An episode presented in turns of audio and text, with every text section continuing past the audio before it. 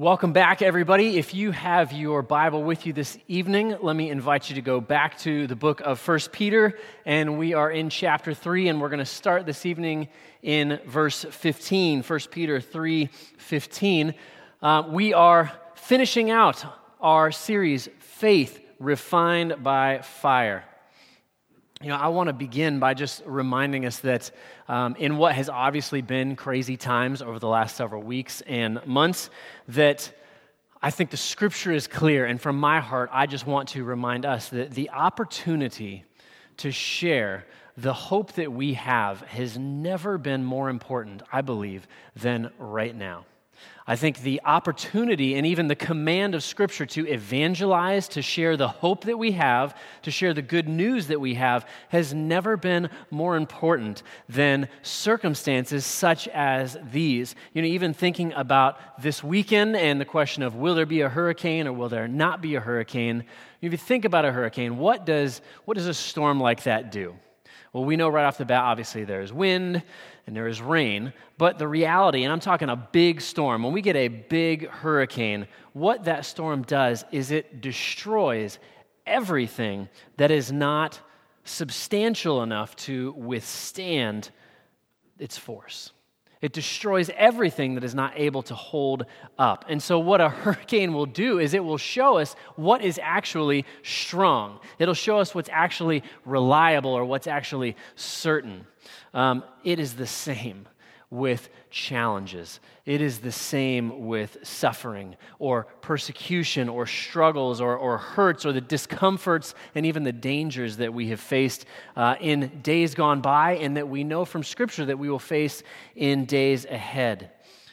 That those challenges destroy everything in your life that holds no substance. But it shows what is worthy of putting our hope in. In the middle of the storm, if you will, where is your hope and what do you place your hope in? Let's look at the scripture this evening. This is verses 15 through 18 of 1 Peter chapter 3. The scripture says this But in your hearts, honor Christ the Lord as holy, always being prepared to make a defense to anyone who asks you for a reason for the hope that is in you yet do it with gentleness and respect, having a good conscience, so that when you are slandered, those who revile your good behavior in Christ may be put to shame. For it is better to suffer for doing good, if that should be God's will, than for doing evil. For Christ also suffered once for sins, the righteous for the unrighteous, that he might bring us to God, being put to death in the flesh, but made alive in the Spirit. Let's take a moment and let's just go to the Lord in prayer before we begin. Heavenly Father, God, we thank you that all hope is in you, all strength Everything that is of substance, Lord, is in you. And regardless of the storms or the struggles or the attacks, Lord, that may come in this life, Lord, you are our solid foundation, our unshakable foundation. So we look to you this evening. Father, as you fill our hearts with your joy, would you teach us and show us afresh how to share, Lord, the hope that we have? We ask this in Jesus' name. Amen three applications from the scripture this evening. They are these Make Christ your Lord, prepare to speak, and share your hope. So, number one, beginning, number one says, Make Christ your Lord. And we get this at the very beginning of verse 15. And the idea here that Peter wants us to understand is this that if the gospel has not changed your heart, then it has changed nothing in your heart on the deepest level. Um, the most important things is He Lord in your life? Not me, not you, not what culture says, not what peer pressure brings, not what any politician may say, but Jesus. Is Jesus Lord in your life? See, when it gets hard to follow Jesus, that's when you find out who's really Lord in your heart what you really love, what you're really committed to no matter what. And so the scripture says of our heart then that we ought to honor Christ as holy. And the language there is literally the word sanctify, that we ought to sanctify the Lord as holy. Now that's a big Bible word, so let's think about that for a second. When God sanctifies us, he makes us holy. He sets us apart for His service. He refines our faith in the fire. He grows us up to be more in the image of His Son. When we then sanctify the Lord, we set Him apart and say, Jesus is Lord and Him alone in our lives. And we confess that with our heart and with our tongue. Regardless regardless of what anyone else in contemporary culture may say, regardless of what is popular or what is trendy, let's return to saying and believing that Jesus is Lord. Believing and declaring that Jesus Christ is Lord of this nation. That we are bold in declaring that Jesus Christ is Lord of this world. Because Jesus was there at creation, Jesus made the world. And then he came to earth. He lived the perfect life. He rose from the dead. He will come again. And he will return to judge all humanity and to take his people home with him. You know, Matthew chapter 10, verse 28 has, has a very sobering word that's going to tie into this passage. Matthew 10, 28 says this, and do not fear those who kill the body, but cannot kill the soul. Rather, fear him who can destroy both soul and body in hell. Where, where, where, does Peter see this, this rubber hitting the road? Well, Peter is going to give us yet another reality here. He's going to help us understand that when we make Christ our Lord in our hearts, that he calls us to trade our fear of men for a fear or an honor of the risen Lord. Look at the two verses that precede our passage this evening. This is 1 Peter chapter 3 verses 13 and 14. Now, who is there to harm you if you are zealous for what is good? But even if you should suffer for righteousness' sake, you will be blessed. Have no fear of them, nor be troubled. Peter says, Who will harm you if you do good? Now, part of what he is saying here, remember, Peter has already encouraged us that even government itself, that it has been ordained by God to commend those do, who do right and to punish those who do evil. But we understand that even those institutions, that all people are sinners and will inevitably fail at that effort. And so this message here is specifically to equip us that when we suffer, as believers for fearing or, or honoring Christ, He's not promising an exemption from suffering in this life. He's promising that even in the storms, even in the pandemic, even when wickedness prevails in our world, even when sadness overwhelms us, even when we feel attacked for our faith, even in death, that Jesus saves those who put their faith and trust in Him for an eternity in a place called heaven. Romans 8:31. If God is for us, then who can be against us? Psalm 56, 4, in God I trust, I will not be afraid. What can mortal man do to me? John 16, 33, in this world, says Jesus, you will have trouble. But take heart, for I have overcome the world. The scripture here calls us when we make Christ our Lord in our hearts, one function of that new reality is that we trade our fear of men for a fear, an honoring of the risen Lord. See, before the resurrection took place, Peter himself was too afraid to speak about the Lord there's a moment when Jesus is being betrayed and he's going to be taken to the cross that a teenage girl of some sort, a servant, comes to him and says, Aren't you one of those men who follows Jesus? Aren't you a Christian?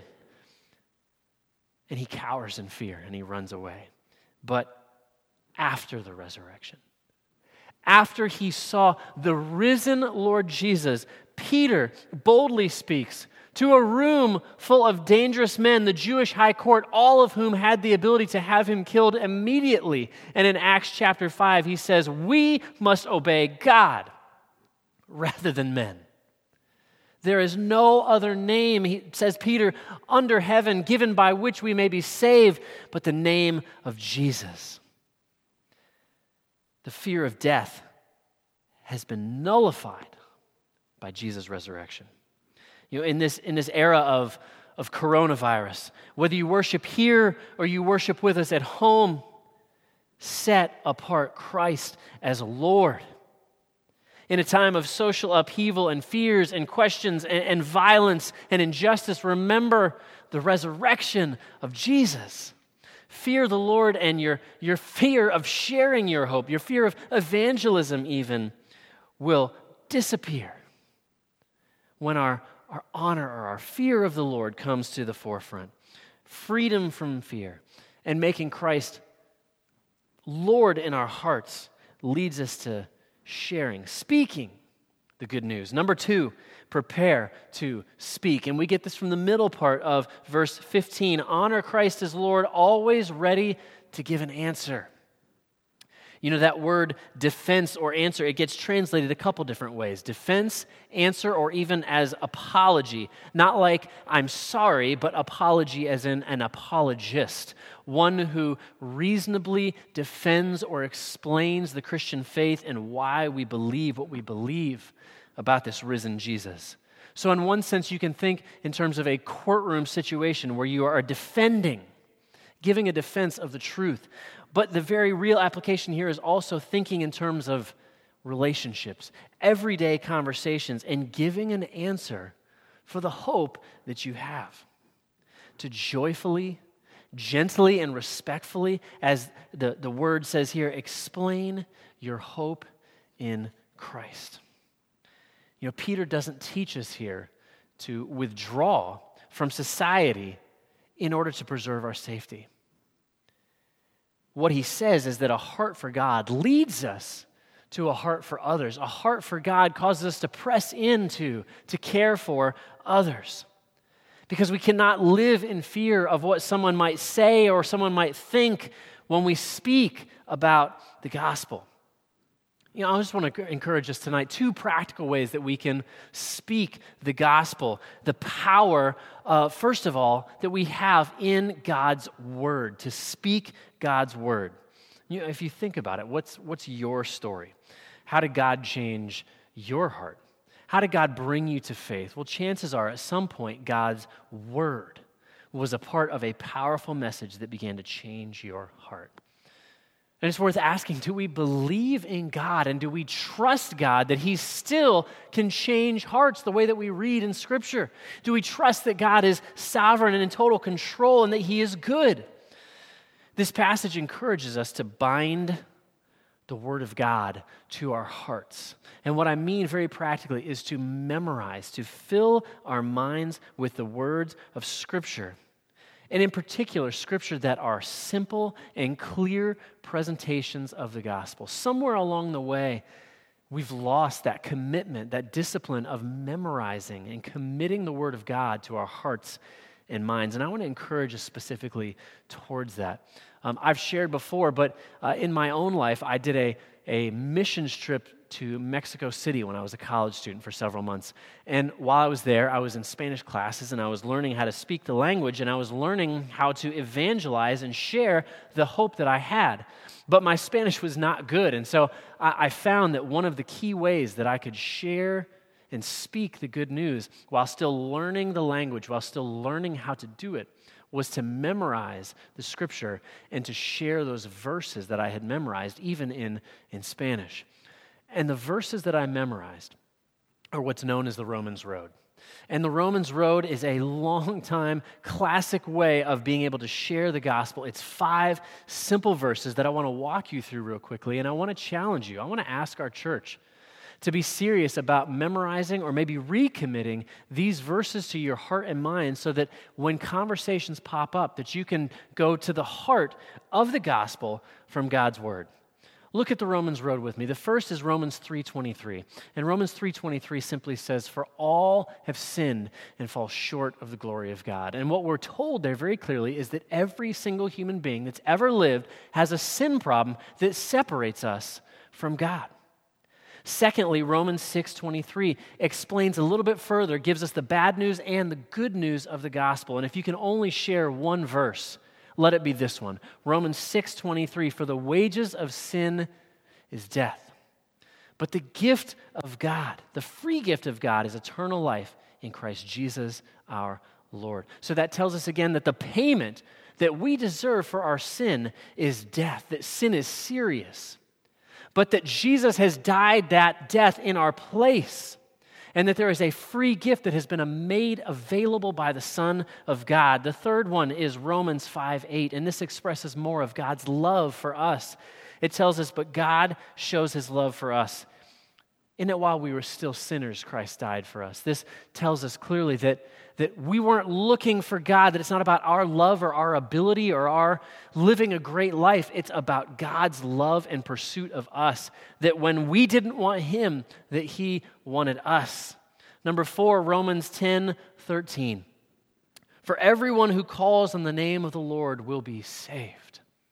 That anyone, anyone, all you have to do is cry out to God, to Jesus Christ, the Son of God, and say, Save me. And he promises that his answer is always yes. And then, fifth and finally, Romans 10 9. If you confess with your mouth that Jesus is Lord and believe in your heart that God raised him from the dead, you will be saved. The reality of speaking the truth that is reflected in our heart if we believe that there is salvation in Jesus. Those five simple verses, the power of the Word of God, a word of hope. But the second is this the second is a powerful word of your own, your own story. And, and that just means all of us who have come to know Jesus and His hope and His new life, we've got a story. And to be able to share with others personally, hey, this is what God has done in my life. This is how God saved me. This is how God changed my life and how He's changing it even now, to just share the hope that we have. You know, for myself, I was surrounded by the gospel. I was surrounded by the church and believers throughout um, the first 16 years of my life, and yet somehow I heard it, but I didn't believe it. I didn't internalize it. And as I continued through life, even as a teenager, um, I hit a rough road. I began to be depressed more and more, and um, I actually became very angry at God when we moved across the country. And I, just pushed what I knew of God further and further away.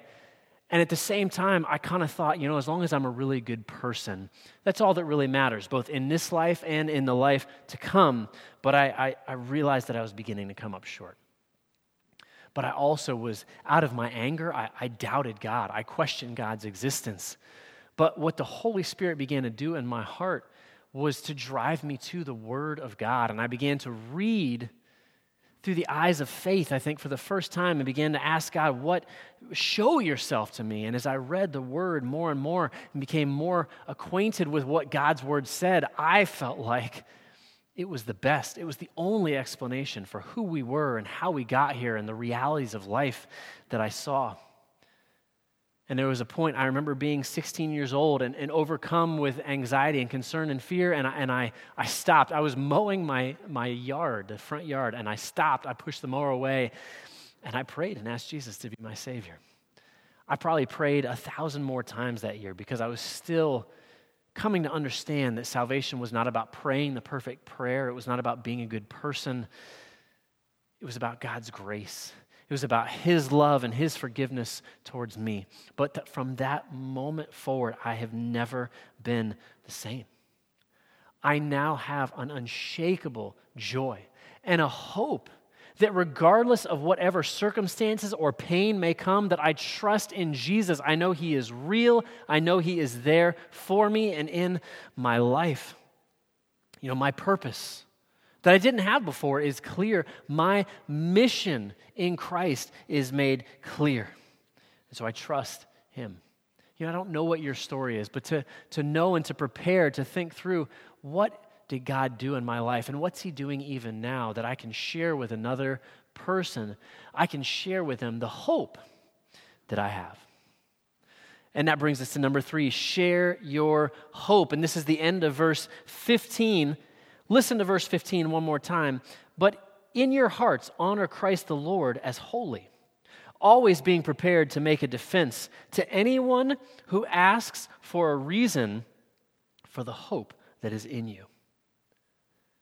You know, there's an important question I think this passage begs of us. And, and I'm, I just want us all to stop for a second and seriously consider this question in our own lives When is the last time that someone asked you about the hope that you have? I heard this question earlier this week, and I was, I was really humbled as I thought about Am I living a life? Am I showing with the way that I speak, with the, the words that I choose, with my countenance, with the lifestyle that I carry, the way that I speak to my family and to other people? Does it show that I have hope? Or does it show that I'm hopeless? You know, these are some difficult times that we've begun to experience here in, in our little part of the world. But the question that we should be asking ourselves in difficult times is do people see in me hope? When they look at me, when they listen to me, when they interact with me, do they come away having experienced in some way Jesus, the hope of Jesus? Or for many of us, I think we are presently driven by fear, driven by alarm or panic or, or mainstream media or politics or false worldviews that creep in or weather reports or whatever instead of being driven by the unshakable faith that God is in control, that God is good, and that He has a good purpose, that God is good even when evil exists in our world and we see it on display. Are we convinced and do we show that hope that God loves us, even though we don't deserve it? Are we remembering that God still saves people and changes people's lives? Are we filled with the hope and the joy that God saved me and with the belief and the faith that God can save our neighbor or our family member or our friend or even our enemy? Do we have that kind of hope? And do we speak and do we share it? You know, I was in our community Bible reading this week, and earlier this week, John chapter 12 was the New Testament chapter for us to read. And there was a verse in John chapter 12 that really jumped out at me. What's happening in John chapter 12 is Jesus has just raised Lazarus from the dead. Um, and everybody knows it. People have seen it clearly.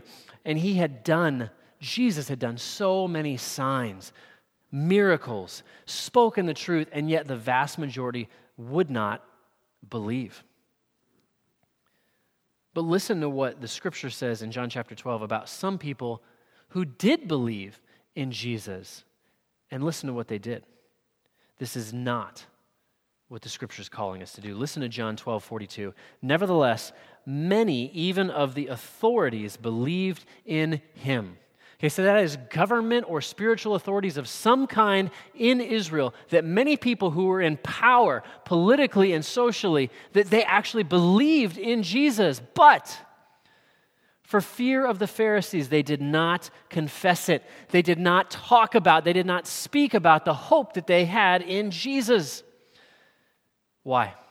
So that they would not be put out of the synagogue for they love the glory that comes from man more than the glory that comes from God. Man, that just hit me. This, the scripture is saying, don't live in fear of sharing the hope that you have. I promise you, the glory of God surpasses the glory of man. Instead, I want to challenge us to, to use this question, this leading question more often in our daily conversations can I tell you why I still have hope? So many people in our circles are walking around without hope. Can I, in gentleness and respect, can I tell you why I still have hope? Believer, you and I have a reason for hope. The same God who did miracles back then is the same God who lives in you today, The same God who carried the church through biblical and all kinds of historical crises way beyond what we've ever seen, that same God is in you. The same God that raised Jesus from the dead, Jesus who raised Lazarus from the dead, that same God loves you. In New City Church, we worship together for five months at Bayside High School. It has now been five months since we have been able to be together and worship together. It's frustrating, it's challenging right now. But the mission of God is bigger than our circumstances. God's power and the hope that we have is so much bigger than our teeny tiny little challenges. Hope supersedes circumstances, and I hope that you can see that reality. What I know is more powerful than what I sometimes feel. What I read in Scripture supersedes what I hear in the world. You know, my study Bible, as I was looking at verse 15 this week of this chapter, my study Bible said this about verse 15. It said, We await an eternal glory that will make the hardships of this life, though genuinely painful, ultimately have the significance of a scratch on the penny of a millionaire. I love that idea that as believers, we're millionaires. And when we hit difficult circumstances, it's a scratch on one of our pennies. That's what we have in Christ. Why? Because Jesus suffered and died for you, and because Jesus is alive today. This passage ends in verse 18. 1 Peter 3:18 says this, "For Christ also suffered once for sins, the righteous for the unrighteous, that he might bring us to God, being put to death in the flesh, but made alive in the spirit." This verse is, is one of the most profound, richest, clearest, and at the same time shortest gospel presentations in the whole Bible. There is powerful doctrine here in this, in this passage. The, the, what's taking place here we refer to as penal substitutionary atonement. Three big words, but what they mean is simply this penal, that Jesus paid the penalty of death. He paid the penalty of death for our sins by dying on the cross. Substitutionary, where it says the righteous for the unrighteous, that Jesus was a substitute for you and for me, that he stood in our place. Atonement, that he might bring us to God, says the scripture, that, that Jesus and Jesus alone is the one who has the power to undo the effects of sin and restore us to God penal substitutionary atonement that that is what christ has done for us that is why we have hope but remember this believer jesus is not a dead hero he is alive and reigns in victory. God made him alive again. He has gone into heaven and is seated at the right hand of God the Father Almighty. He is the conqueror over every sin, over Satan, and over death and we share in his triumph, and we share in his life, and we share in his hope. Amen. Let's take a moment and let's pray together.